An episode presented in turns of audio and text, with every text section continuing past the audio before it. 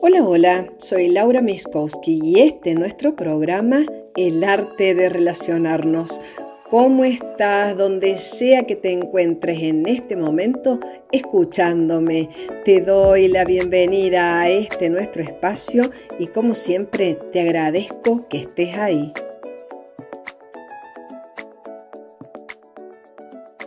¿Cómo es esto que los eh, conflictos o los traumas eh, se pueden, ocasionan, mejor dicho, no pueden, sino ocasionan una situación de separación en el alma, ¿no?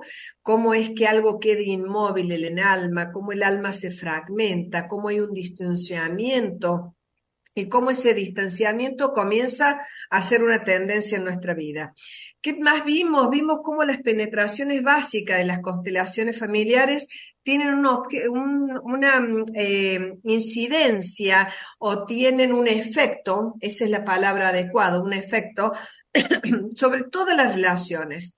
¿no? Podría decirse sin exagerar, y esto es, es algo que a mí me gusta traerlo así bien a la luz, que es una herramienta absolutamente eficaz, comprimida y maravillosa que disponemos una de las mejores en este momento para la resolución de conflictos. Pero no solo eso, sino para aprender a reconectar con la propia vida. Y esa es la parte del algo más que estoy trayendo en este seminario taller. No solo la posibilidad de constelar y resolver conflictos, sino de aprender, reflexionar, que te lleves la experiencia, que hagas el movimiento interno y que te lleves más integridad en tu alma, porque ahí es donde inicia la paz. De eso viene la charla que di, de eso viene el taller de mañana. Sigo convocando los de Córdoba si alguno quiere ir. ¿Por qué? Porque si uno conoce las leyes fundamentales de esta ciencia del vivir, de esta filosofía de vida,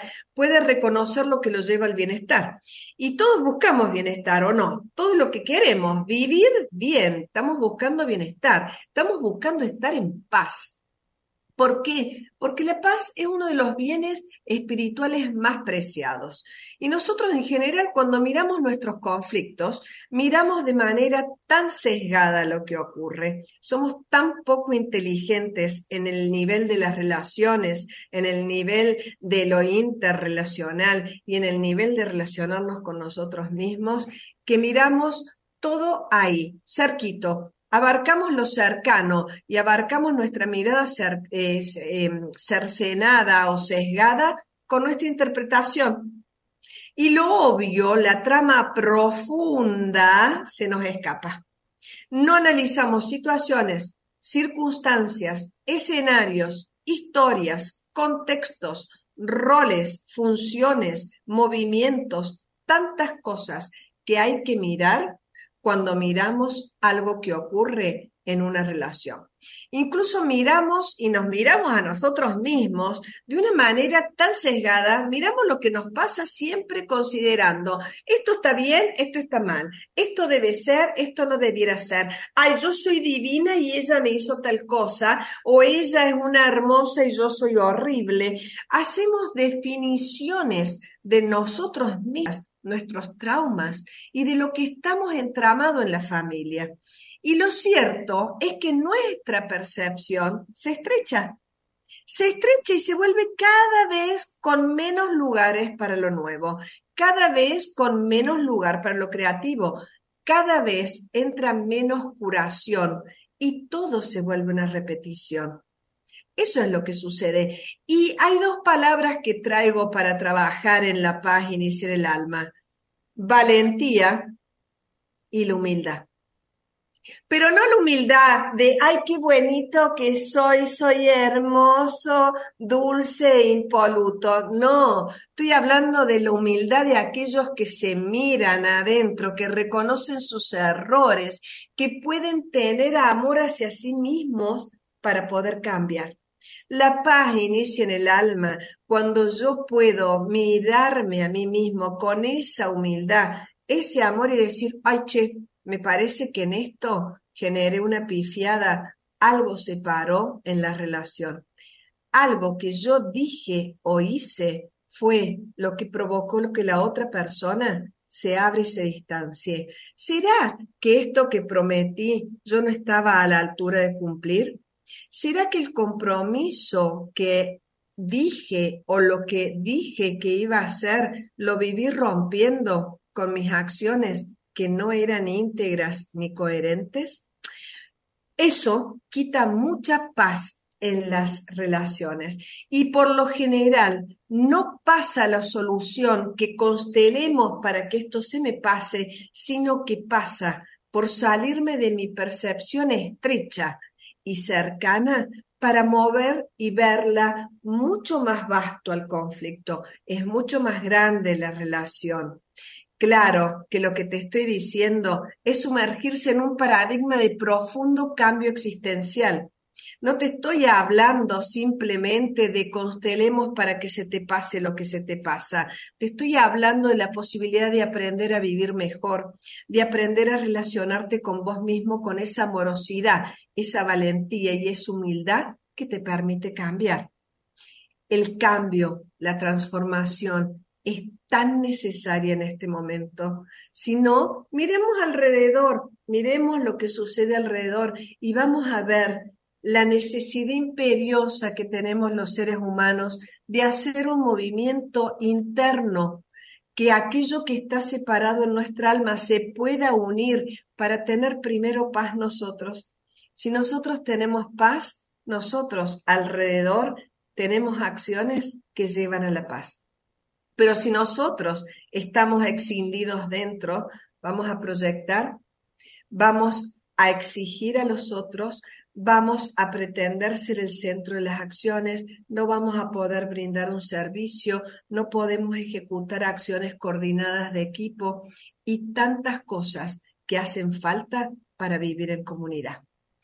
¿Qué mostró Hellinger? Hellinger mostró cómo funciona la conciencia en los vínculos y cómo vivimos estas separaciones sintiéndonos tranquilos, con buena conciencia del alma e inocentes, como si lo que pasara no tiene nada que ver conmigo, es el otro el que está bloqueado, es al otro el que le hace falta algo. Yo estoy hermosa, perfecta. ¿Y eso es tan real? No, amores, no es tan real, como tampoco es real la imagen, ay, yo soy mal, yo estoy mal, el otro está bien, a mí me va horrible, el otro puede, yo no puedo. Son todas imágenes, imágenes en el alma que hace que las relaciones con los seres humanos no sean fluidas. Y ese es el gran aporte que hizo Hellinger. ¿Cómo desbloquear estas situaciones para que el flujo del amor vuelva a circular? Los vínculos son esos hilos invisibles que unen a los miembros de un sistema, permiten la organización de cualquier proyecto en la organización y en la sociedad, organizan la sociedad, te van a permitir los vínculos y las relaciones y estas leyes, que conozcas las leyes en Hellinger, que trabajes en vos y unas tus pedacitos, te van a permitir que lo que vos decís sea absolutamente coherente con lo que haces.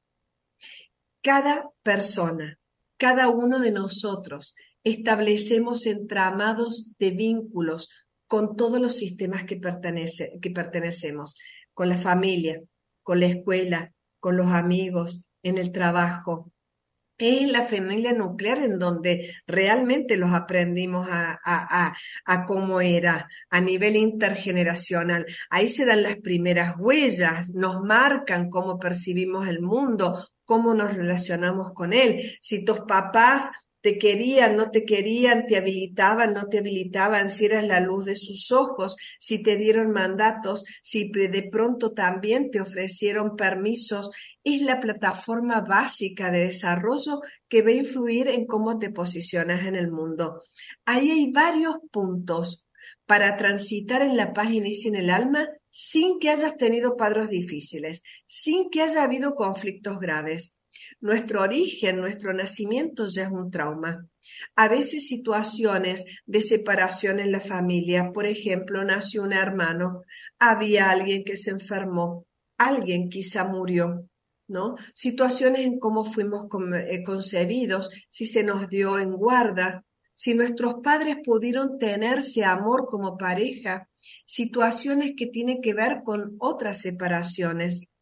Eso a nivel ya de origen. El tema, porque el tema real, es cómo logro integrar en mí todo eso. ¿Será soltar el pasado y que esto no exista? ¿Cómo hago para seguir adelante? ¿Cómo puedo con este amor hacia mí integrar estos pedacitos, ir aquilatando esa integridad interna, aquilatar también la integridad en el sistema y entonces poder ser una persona de una sola pieza que contribuye con su vivir en la sociedad? Hace falta resetear incluir y no retraumatizar, porque no se trata de que vos vayas a vivir un dolor ajeno o un dolor anterior, no, se trata de que puedas reconectar, reconectar, comprender, aliviar, ubicarte en tu lugar. Bueno, eso es lo que vamos a hacer en La Paz Inicia en el Alma, con ejercicios, con meditaciones, y hay otros conceptos fundamentales a abordar. Por ejemplo, que lo que está más allá de la familia nuclear. Y aquí es donde la sesión de constelaciones tiene un gran valor. ¿Por qué? Porque en los entramados de lo que está más allá de nuestro origen, nosotros, todos nosotros, nacemos con un alma común. Hay un campo de creencias, conceptos, ideas, lo que la familia le ayudó en algún momento para ir hacia adelante, que ahora quizá está haciendo un programa viejo o te está desubicando en tu presente a vos. Y entonces, este, y no solo eso, ¿no? Grupos sociales también, gente querida, los grupos sociales, hablé en la charla, lo que ocurrió en la pandemia es un campo común que todos nosotros como supervivientes tenemos la obligación de sanar en este momento, porque es una huella grande que a nivel humanidad van a tener nuestros hijos, van a tener nuestros nietos. Entonces, hay un campo que une a todos los integrantes del alma común ese campo muchas veces está nublando nuestra percepción por medio de dogmas, por lo que vivenciamos, por temas de culpa, de inocencia.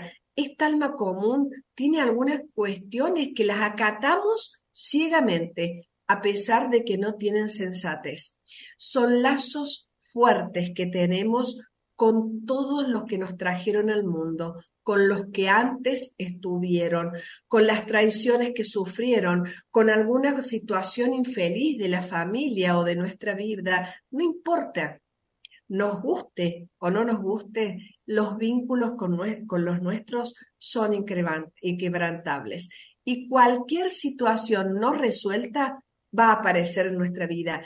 Ahí es donde tiene un amplio valor esta herramienta de la sesión lisillana de una constelación familiar. Bueno, eso es lo que vamos a estar trabajando en La Paz, se inicia en el alma, pero sin llegar a tener que retraumatizarnos, vivenciar situaciones de dolor, sino que nos vamos a estar acompañando en comunidad en esto que es una manera de crecer, y de ir más allá de las compensaciones, más allá de los desplazamientos, más allá de los trastoques de jerarquía.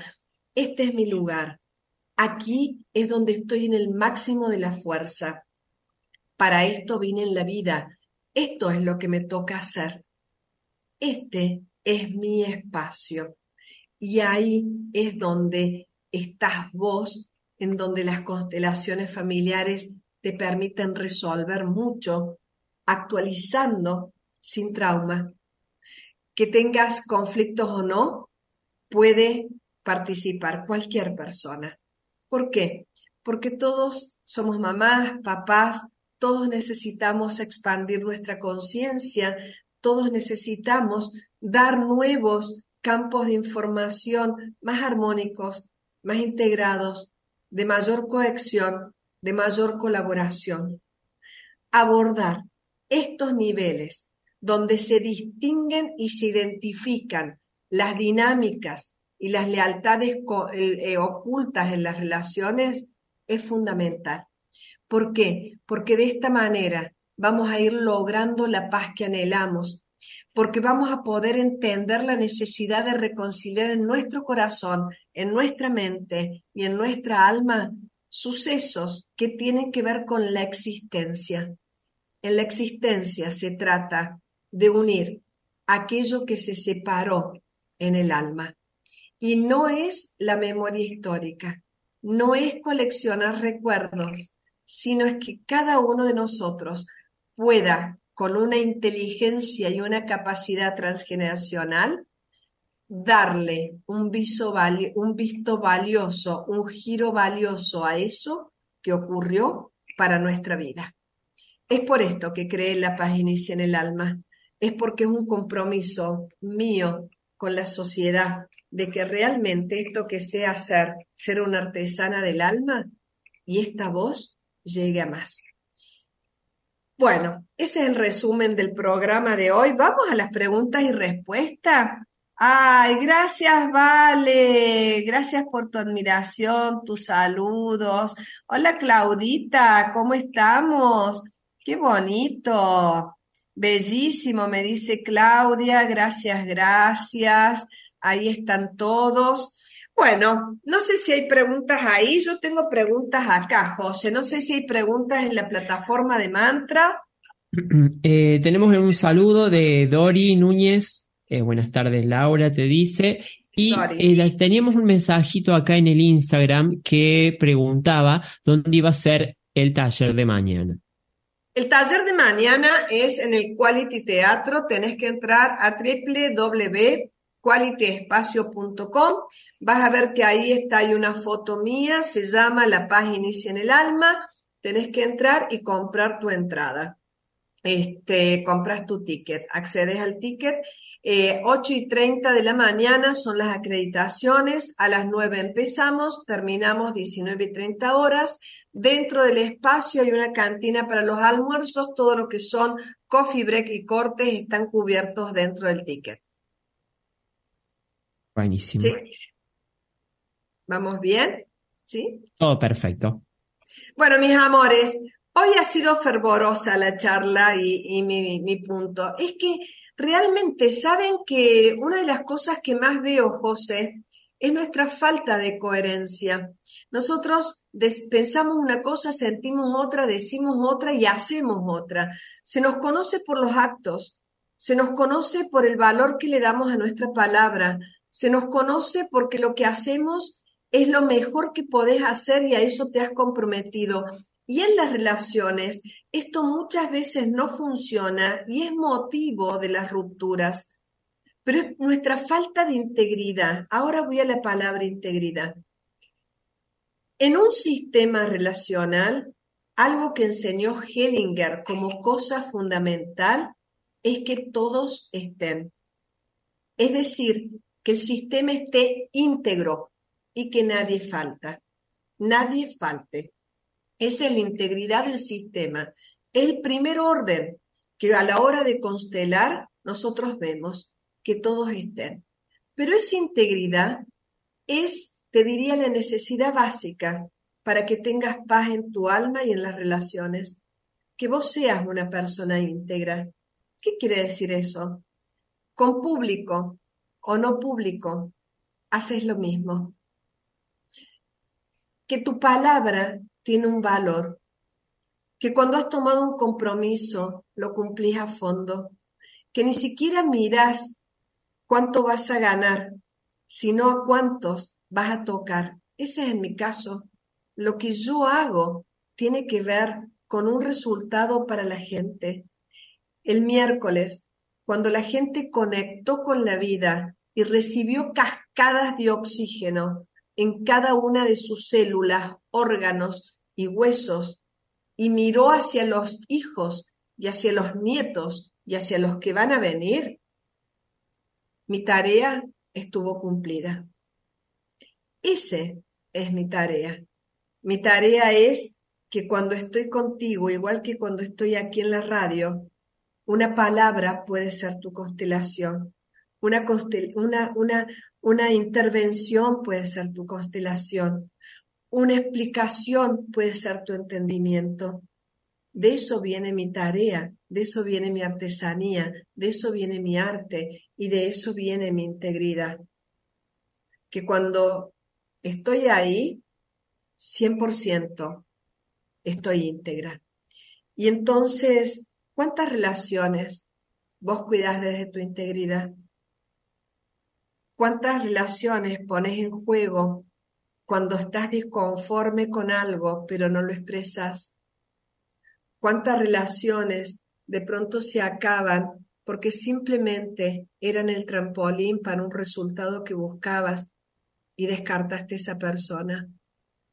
Todo eso tiene un costo en el alma. En el momento no se ve, pero el espíritu dice a todos sí.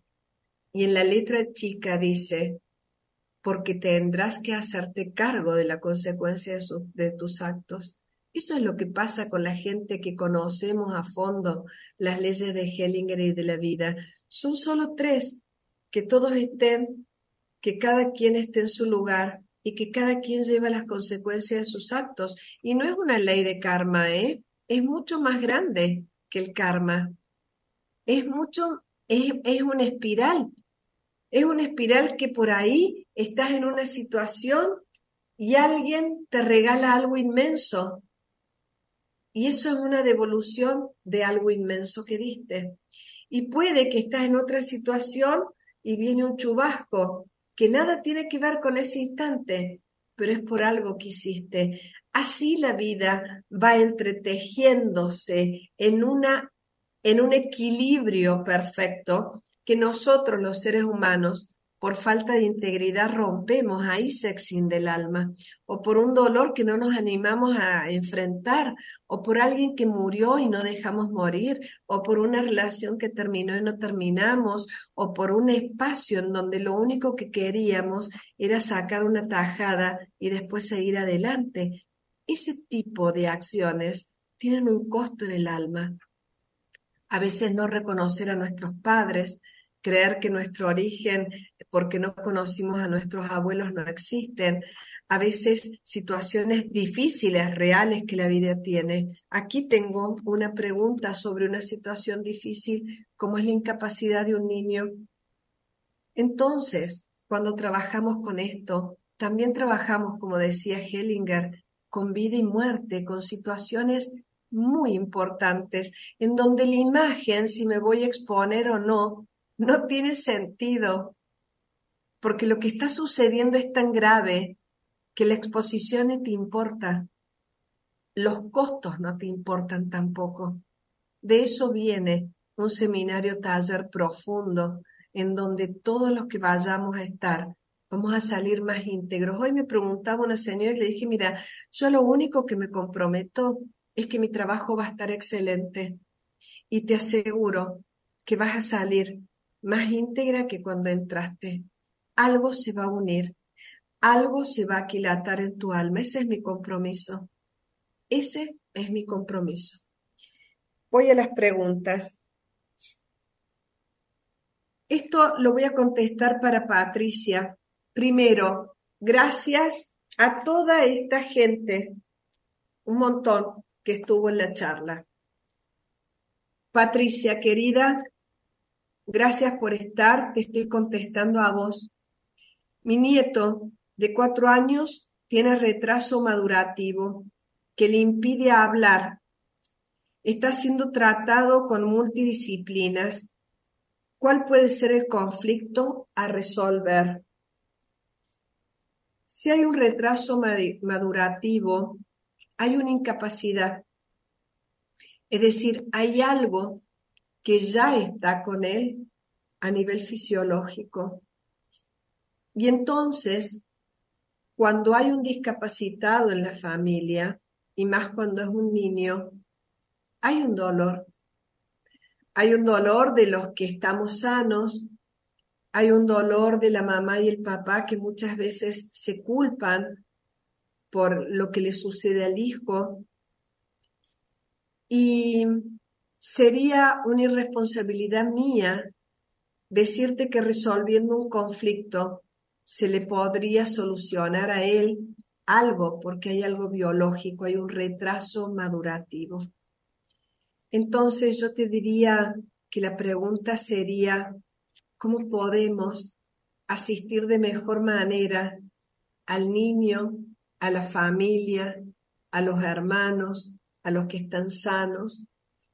Generalmente una discapacidad es y ocurre cuando alguien en el sistema tiene tanto amor como para decir, con esta discapacidad que vivo, estoy reparando algo del pasado, estoy llevando en mí algo para que otros puedan estar bien.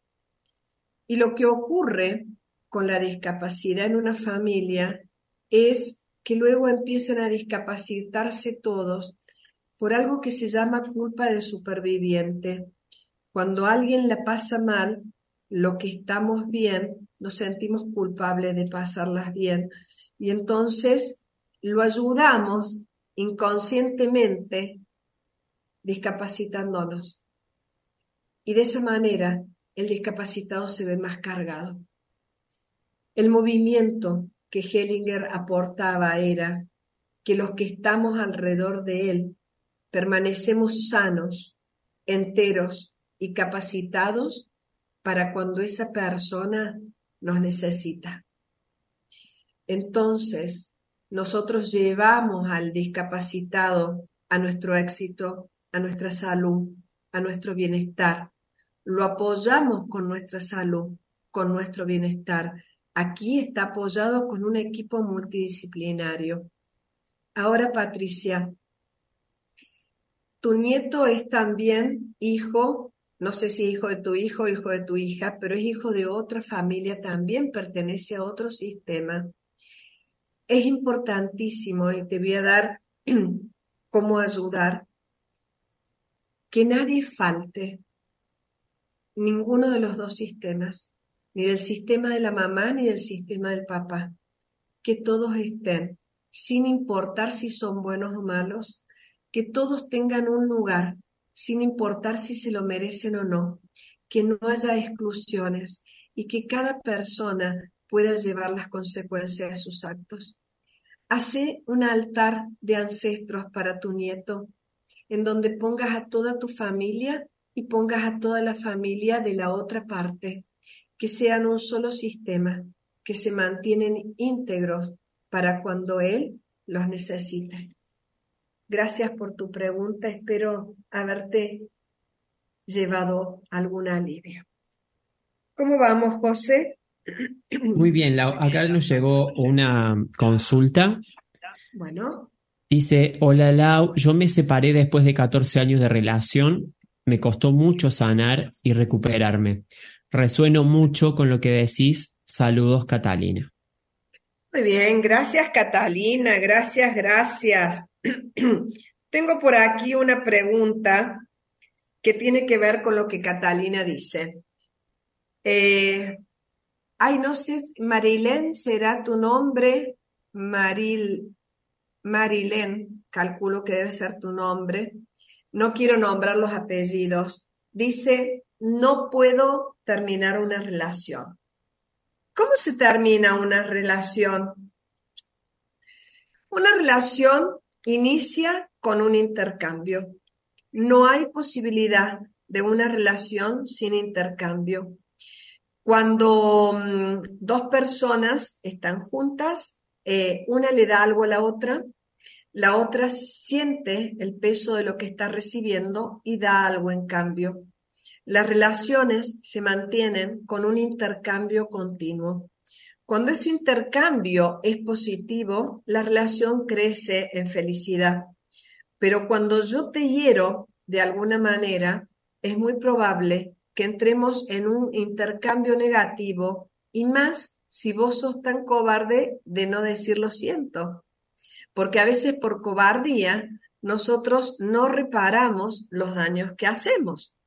Entonces, Cuando entramos en un intercambio negativo, las relaciones comienzan a crecer, pero ahora en desdicha.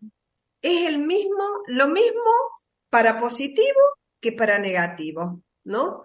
Entonces, lo fundamental es el intercambio. ¿Cómo se termina una relación cuando no hay más intercambio? Una relación se termina cuando yo puedo tomar todo lo que esa relación me dio, dejarle al otro todo lo que yo le di, tomar mi equivocación y hacerme cargo y dejarle al otro su equivocación para que se haga cargo.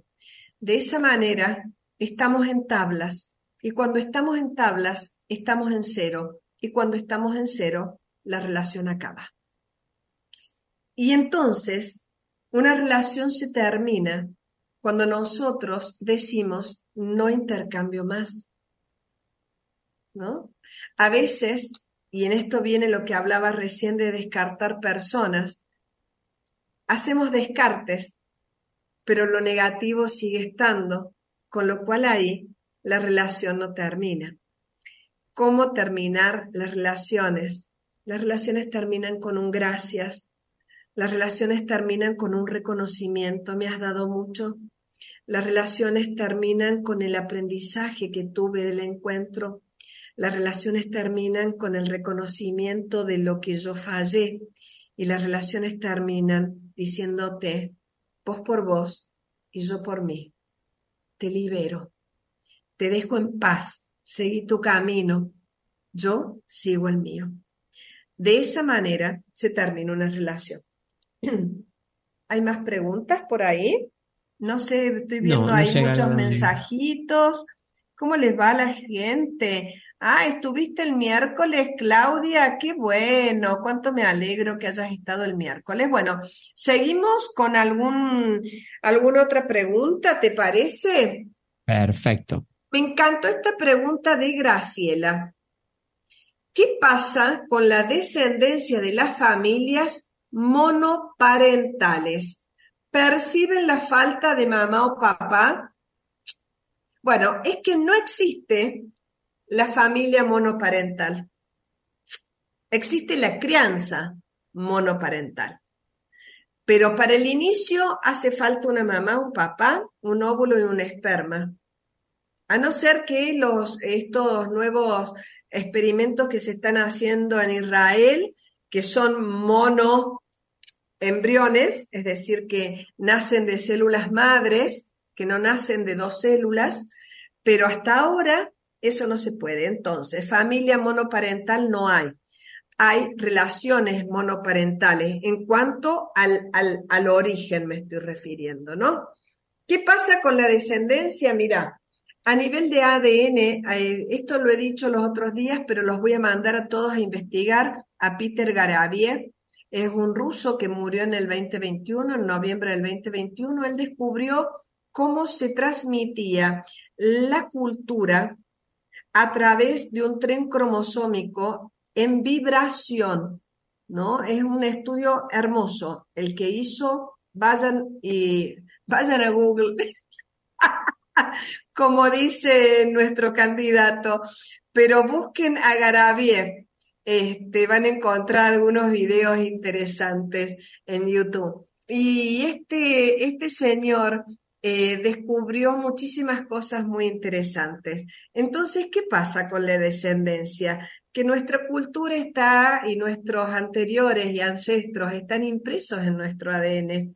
Están impresos también situaciones culturales a nivel de la humanidad por ejemplo, situaciones de guerra, eh, que también lo comenté el miércoles, la guerra en 1945 desarrolló un fenotipo ahorrador que em, eh, en el día de hoy está diciendo la epigenética que puede ser el origen de la obesidad en algunas personas, ¿no? Que necesitamos menos comida que otros porque estamos informados por ese fenotipo ahorrador. Así que, mm, este, hay muchas cuestiones con esto de la descendencia. Las dos familias tienen incidencia, los conozcas o no. Lo mismo pasa con un adoptado. Está informado por su papá biológico y su mamá biológica, lo conozca o no. ¿En dónde? En la sangre, en los genes, en su epigenética. Eh, después, culturalmente, también asume la de la familia que lo crió. Y en este caso, eh, la mamá y, el papá están resonando ahí. Y si la mamá, supónganse que la familia monoparental sea de la mamá, si la mujer monoparental de relación cría a ese hijo con gratitud hacia el semen que dio origen, ese hijo no va a sentir la falta de padre. ¿Por qué? Porque esta madre lo está respetando en la crianza y entonces esta familia monoparental no va a ser una dificultad para ese niño. Y en el caso al revés, que lo críe un padre, un hombre, este, e igual, se agradece el útero de la gestante, se agradece el óvulo inicial de su hijo. Si podés ver en el hijo a ese hombre, a esa mujer, entonces el hijo no necesita tener una sensación de falta en su alma. Esa sería la contestación, espero más o menos haber estado bien. ¿Algo más, José querido? Sí, acá tenemos una consulta que llegó recién. Dice, hablando de las enfermedades, la esquizofrenia persecutiva, ¿qué viene a mostrarnos en un sistema familiar? Dice Esquizofrenia ¿Esquizofrenia? Persecutiva. Ah, no sabía. Eh, calculo que está hablando de una esquizofrenia paranoide. Este, calculo que está hablando de eso. Eh, a repetir que no, que me perdí la pregunta. Sí. Hablando de enfermedades, la esquizofrenia persecutiva, ¿qué viene a mostrarnos en un sistema familiar? En un sistema familiar, Hellinger en el año 2001-2002 fue cuando más investigó lo que llamó los movimientos del alma y en esos movimientos del alma, él lo que mostró es que todo lo que es esquizofrenia remite a situaciones de asesinatos dentro de lo transgeneracional de la familia. Entonces, el posterior, ahí empezó a hablar de lo que era conciencia arcaica y compensación arcaica. Un posterior es tomado en esa enfermedad como, em, que es realmente cruel, eh, como si lo estuviesen informando estas dos eh, energías que están separadas en la historia de la familia en el asesinato. Es como si un posterior, que es el que tiene la enfermedad de esquizofrenia paranoide, estuviera sintonizado con la energía del perpetrador y entonces tiene una cuestión de agresión y la energía de la víctima entonces tiene una cuestión de miedo. Es como si viviera dos destinos en conflicto dentro de él. Y esta persecución que hace es esta parte energética agresiva que pone afuera en alguien que dice, él me quiere hacer daño, pero a la vez es la parte de miedo que ve el daño en el afuera. Espero no haberte hecho lío, pero es una situación de desdoblamiento, sobre todo de este, asesinatos no resueltos en la familia. Espero no estar haciendo lío en lo que estoy diciendo. Porque es una compensación arcaica, es conciencia arcaica que toma un posterior para restablecer lo que no fue tramitado o que no terminó de morir antes. ¿Tengo alguna otra pregunta? Hay una más. Dice, buenas tardes. Cuando alguien ve y siente almas que ya no están con nosotros, ¿qué hacer? ¿Qué nos muestra? Bueno, cuando, eh, ¿qué pasa? Cuando nosotros morimos, esto no es de constelaciones, es Made Laura. Cuando nosotros morimos, lo que vemos es que se cae el cuerpo y en ese momento se desprende el espíritu y ese espíritu comienza a transitar el tema del alma. Yo digo, va, eh, las experiencias de esa persona va a ser parte de la sopa de las almas. Y entonces a veces esas almas no, por ejemplo, no están enteradas que murieron en accidentes, eh, ataques cardíacos. A veces esas almas tienen algún peso de cosas no resueltas en la vida y que las están cargando, los chamanes hablan de almas en pena. Y mm, me pregunta cómo ayudar. ¿Qué me eh, pregunta? pregunta, ¿qué nos muestra eso? Nos muestra que somos mucho más que el cuerpo, que somos espíritu encarnado en este cuerpo, que cuando ese espíritu se desprende morimos y que cuando morimos comenzamos como almas a tener también un recorrido eh, para terminar nuestra existencia. Buenísimo. Me preguntan acá, con esto cierro. Ah, no, estamos en 46. ¿Querés ir con tus curiosidades? ¿Tenés alguna curiosidad, José? Tenemos, Lau, pero eh, si tenemos tiempo. Si tenemos Contame, si no la vemos el viernes que viene. La vemos el viernes que viene, sin problema. ¿Te a hablar sobre. mejor? Bueno, perfecto. Iba a hablar sobre el cerebro, así que lo dejamos para el próximo. Lo dejemos para el viernes que viene, porque me gusta, así hacemos un programa interactivo y hoy damos cierre a la página y sin el alma, este ciclo de cinco programas que hemos estado haciendo sobre inspirados en lo que vamos a hacer. ¿Qué me dicen? ¿Dónde es la convocatoria mañana? Recién entro. Gise querida, es en el Quality Teatro, podés este, ya comprar tu entrada en www.qualityespacio.com. Bueno, acá me preguntan, el consultante, me parece interesante esta pregunta, Juan. Eh, vos, Juan, escúchame, José. Eh, me pregunta Silvina. Silvina me pregunta, el consultante debe estar en su estado adulto para poder constelar, es decir, ella hace una sentencia, ¿no? El consultante debe estar en su estado adulto. Evidentemente tiene algún conocimiento de alguna línea de análisis transaccional. Es el rol del constelador ayudarle a lograr su estado adulto. Si llega la consulta en su estado niño, es el rol del constelador ayudarle a lograr su estado adulto. Si llega la consulta en su estado niño, si no lo es, ¿quién ayuda a ese consultante? Este aquí, este aquí. El rol del facilitador es ampliar la mirada de la persona que llega a la consulta. La mayoría de los problemas de jerarquías, compensaciones, identificaciones, lealtades, tiene que ver con un estado niño, con una ilusión infantil en donde nosotros, sin haber madurado dentro nuestra personalidad, decimos un montón de frases ciegas e inconscientes que nos adhieren ciegamente a nuestra familia. Yo en tu lugar, yo te sigo, yo por vos, yo lo pago, yo lo expío, yo lo llevo, yo también. A través de todas estas frases de amor ciego, se comienzan a estructurar conductas que defendemos aunque sean insensatas, tal cual lo dije recién, por querer pertenecer, por querer la aprobación de mamá, por querer tener la aprobación de mi pareja a veces, porque en realidad a mi pareja le proyecté mi padre, entonces necesito que me apruebe y que me sostenga y que me dé. O quizá le proyecto, estoy al lado de mi mamá, no yo Laura, sino yo siendo hombre, ocupando el lugar de mi papá que se fue y la dejó.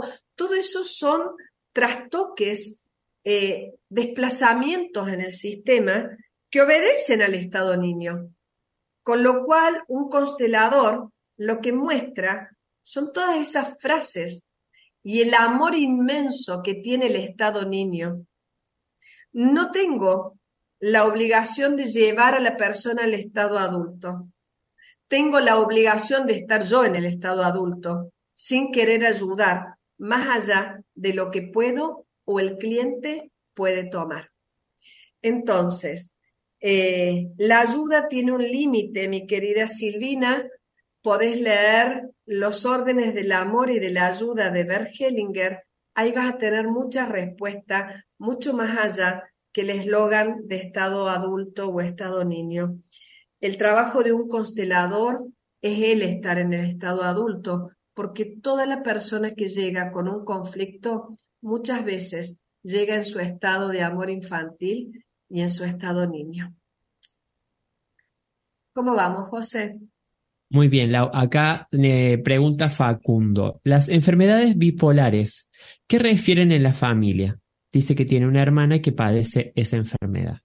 Sí, es lo mismo que en el tema de las esquizofrenias. Enfermedades bipolares son enfermedades mentales. Remiten a asesinatos en la familia, remiten a familias en donde muchos hombres han sido excluidos muchas veces, en donde las mujeres se sienten mejores y vos ves que hay un padre excluido, un abuelo excluido, muertes tempranas también eh, pueden remitir. Este, es lo mismo que en el estado de esquizofrenia, porque la bipolaridad es, por un lado, a veces tengo manía y por algunos lados me deprimo.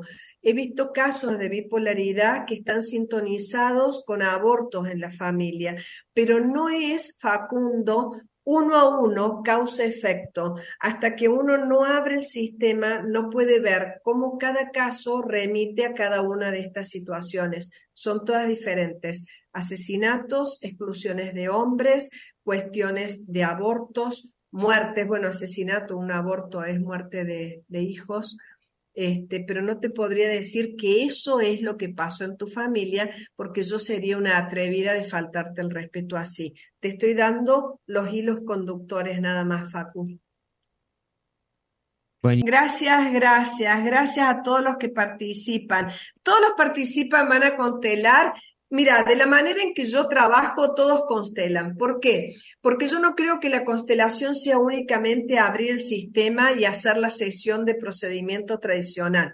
La constelación es el movimiento de tu darte cuenta. En este programa la gente está constelando. Con cada una de las respuestas la gente está constelando.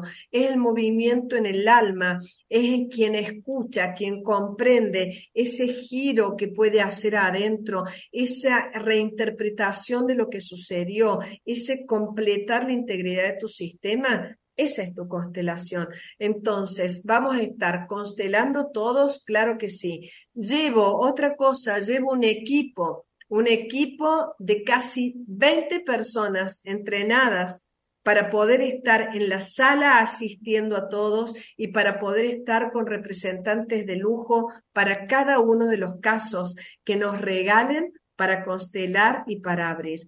Pero vamos a estar haciendo meditaciones, va a estar Kevin Blecher con todo lo que es la armonización sonora, vamos a estar disfrutando una rica comida y vamos a estar sobre todo entendiendo que el espíritu que me habita a mí es el mismo que te habita a vos, que lo habita José. Nosotros tenemos que entender eso y volvernos mucho más cuidadosos de cómo tratamos a las personas, porque cuando yo te maltrato, cuando yo te destrato, cuando yo te excluyo, cuando yo te jodo en algo, ¿sabes qué? Es a mí misma a quien me lo hago, porque vos y yo somos el mismo espíritu. Nosotros tenemos que aprender a relacionarnos amándonos a nosotros mismos, iniciando la paz en nuestra alma, juntando nuestros pedacitos y viendo realmente de expandir nuestra conciencia en el entendimiento de por qué estamos donde estamos y hacemos lo que hacemos. Por eso la paz inicia en el alma.